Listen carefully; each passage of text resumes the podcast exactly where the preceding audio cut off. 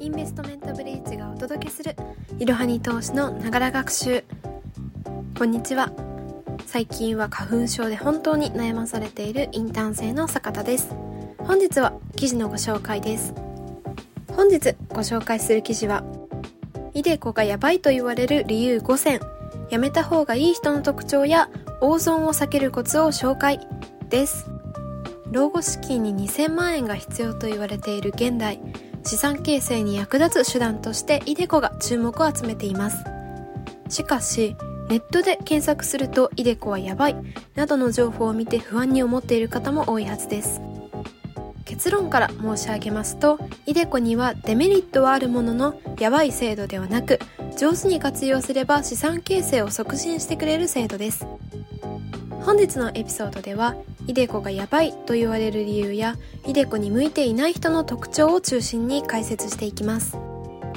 まずはイデコの制度について知っていきましょう。イデコとは個人型確定拠出年金の愛称で老後の資金づくりに役立つ制度です。以前は加入資格に制限がありましたが2017年の制度改正により現役世代の国民ほぼ全員が加入できるようになりました。2023年3月には加入者はなんと282.5万人を突破しました。イデコは任意で加入して自ら掛け金を決めつつ資産運用をする私的年金制度です。長期的な積み立てをすることで得られた運用益により老後に受け取る年金を増やせるわけです。また運用の掛け金は全額所得控除になるという大きな節税メリットもあります。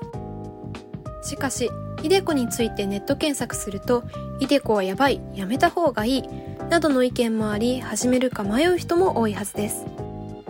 結論から申し上げますと、イデコは始める時期や収入によってはメリットを享受できない可能性もあります。ここからは、イデコはやらない方がいいと言われる理由を5つ紹介していきます。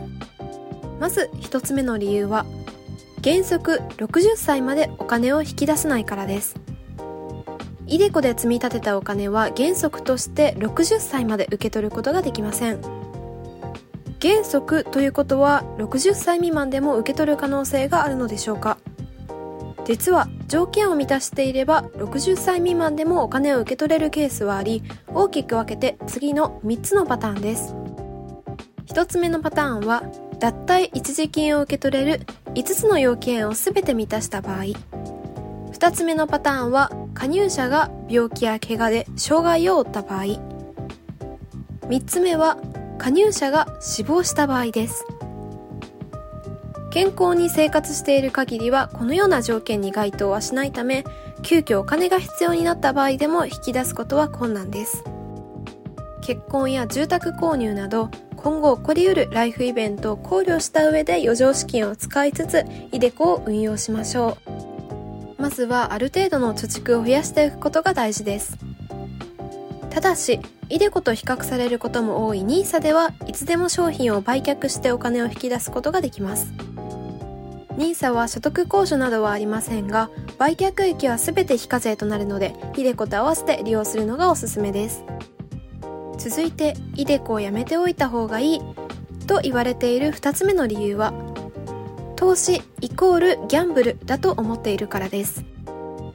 日本では金融教育の遅れにより投資イコールギャンブルといったネガティブな印象を抱いている方も多いです。もちろん投資はやり方によってはギャンブルにもなり得ますがそれは投資の一面に過ぎません。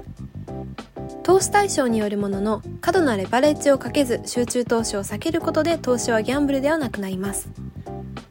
イデコでも分散されている商品へ投資をすることでリスクを抑えることができます。投資が危うくなるかどうかはやり方次第ということです。特にイデコや積立 NISA では長期、積立、分散が自然と行えるドルコスト平均法を実践できます。ドルコスト平均法は定額で長期にわたり商品を購入することで時間を分散し短期のマーケットトレンドの影響を抑える手法です。イデコでは毎月定額積み立てするため自然にドルコスト平均法を実践できリスク分散ができます。大きく下がった時にはつい不安になって投資額を減らしてしまいがちですがたくさん購入できると考えてドルコスト平均法を続けていきましょう。続いてイデコはやめておいた方がいいと思われている3つ目の理由は元本割れのリスクがある。ということです。イデコは元本変動型の投資信託で運用した場合当初の購入代金を下回ってしまう元本割れを起こすリスクもあります。資産運用は自己責任となるためもし損失が出たとしても保証はもらえません。とはいえ長期投資は収益率が安定しやすい傾向があるため老後には高い投資成果を生み出してくれるはずです。もしも元本割れは絶対に避けたいと思うならば定期預金や保険を利用した元本確保型を選ぶといいでしょう。とはいうものの元本確保型はリスクは低いのですがインフレ時に資産は目減りしてしまいます。続いてイデコはやめておいた方がいいと言われている4つ目の理由は掛け金に上限金額があるということです。イデコは毎月の掛け金に上限金額が設定されているため好きなだけ投資できるわけではありません。掛け金の上限は職業によって異なっています。公務員は特に上限が低く設定されていますがこれは退職金や年金が恵まれていることが理由に挙げられます。自営業者以外の人にとっては月額2万円程度しか投資できないため投資枠の少なさを感じるかもしれません。とはいえ、イデコの他にも NISA を活用すれば年間の積立金額は大きく増やすことができます。続いて、イデコはやめておいた方がいいと言われている5つ目の理由は、手数料がかかるということです。イデコで資産運用するにはいくつかの手数料が発生します。国民年金基金連合会や運営管理機関へ支払う手数料などがありますが、すべて加入者が負担することとなります。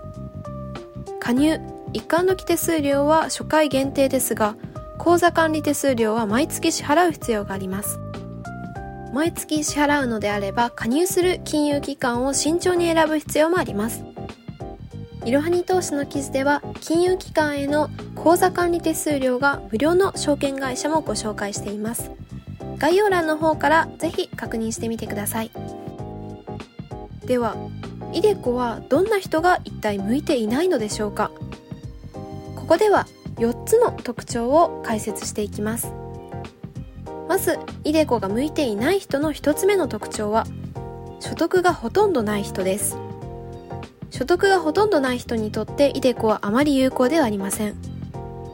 イデコは毎月5000円以上の掛け金を積み立て将来の年金受給額を増やすために運用することが目的です。しかし所得がほとんどない人は積み立てるのが難しく積み立てたとしても所得税の還付金を持ったよりも受け取れないため税制面でのメリットを享受できません。パートの方や学生の方にはメリットが少ないかもしれません。またイデコには手数料がかかるため所得がほとんどない人にとっては手数料が負担となる場合があります。続いてイデコが向いていない人の2つ目の特徴はすぐに利益を出したい人です。イデコは毎月5000円から数万円を数十年といった長期的な目線で運用します。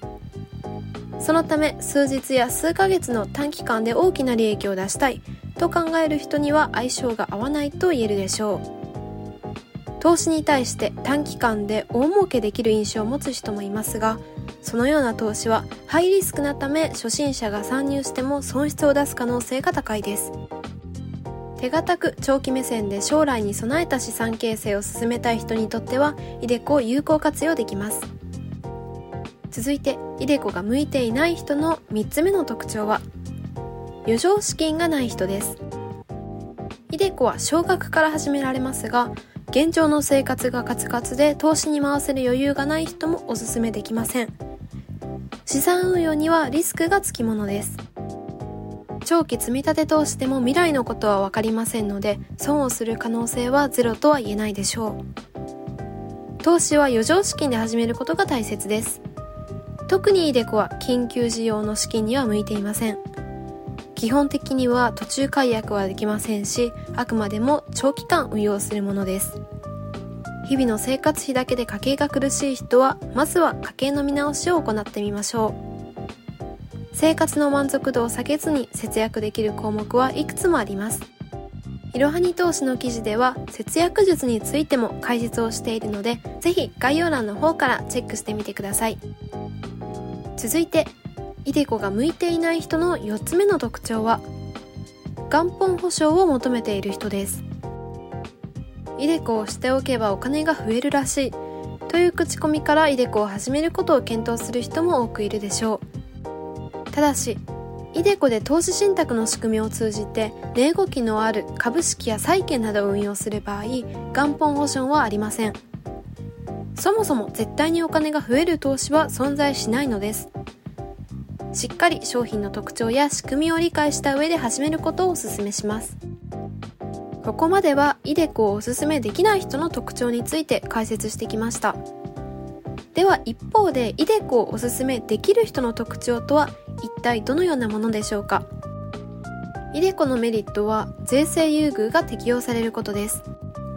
拠出時運用時受け取り時の3つの場面で節税メリットが受けられます。つまりイデコは節税できるような人に向いているのです。ここからはイデコの節税効果を活かしやすい人の特徴を紹介していきます。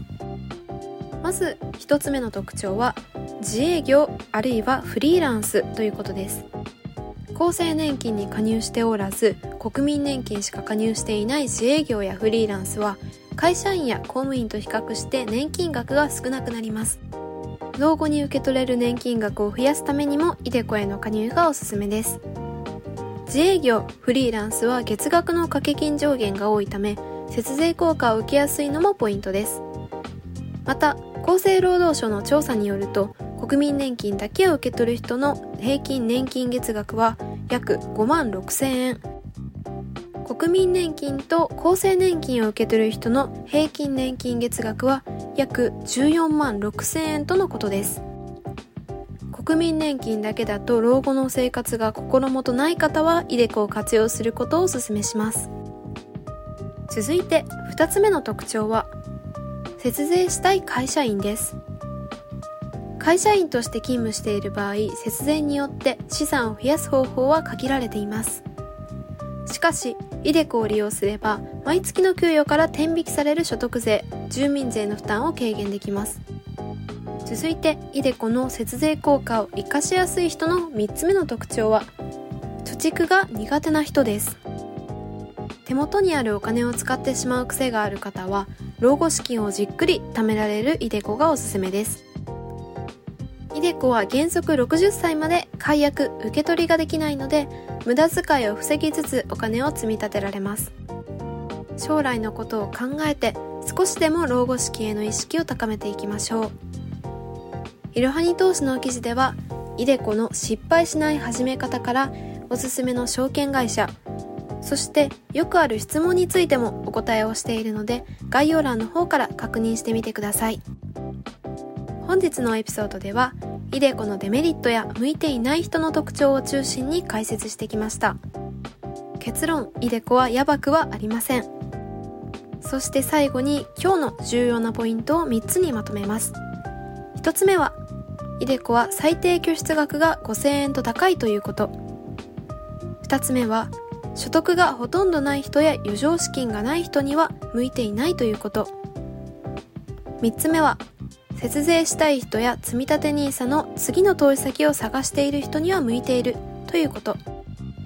イデコは老後までお金を引き出せないデメリットはありますが運用益のみならず掛け金も非課税になるなどメリット大です。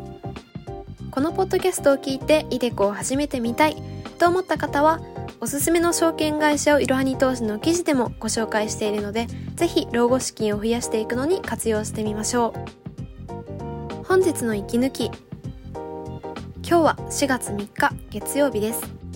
新年度が始まり最初の月曜日。ということで多くの方が新しい1年に意気込んでいるのではないかと思います。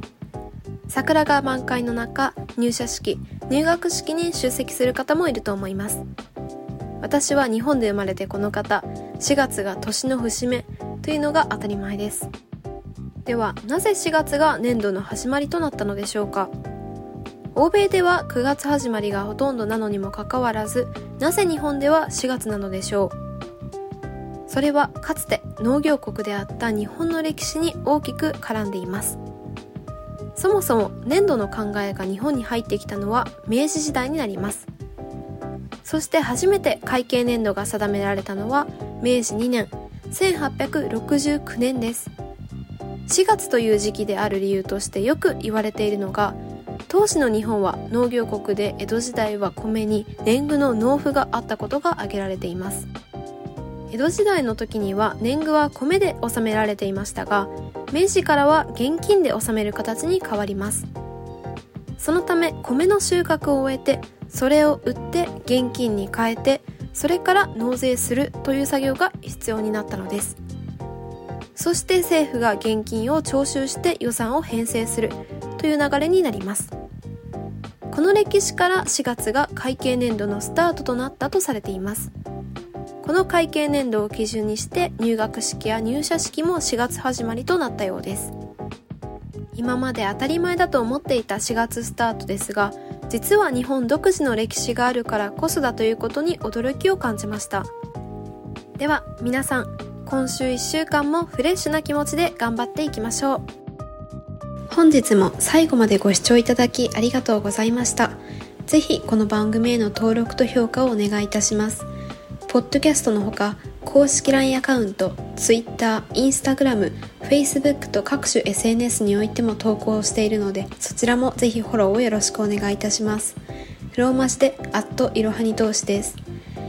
また、株式会社インベストメントブリッジは、個人投資家向けの IR、企業情報サイト、ブリッジサロンも運営しています。こちらも説明欄記載の URL よりぜひご覧ください。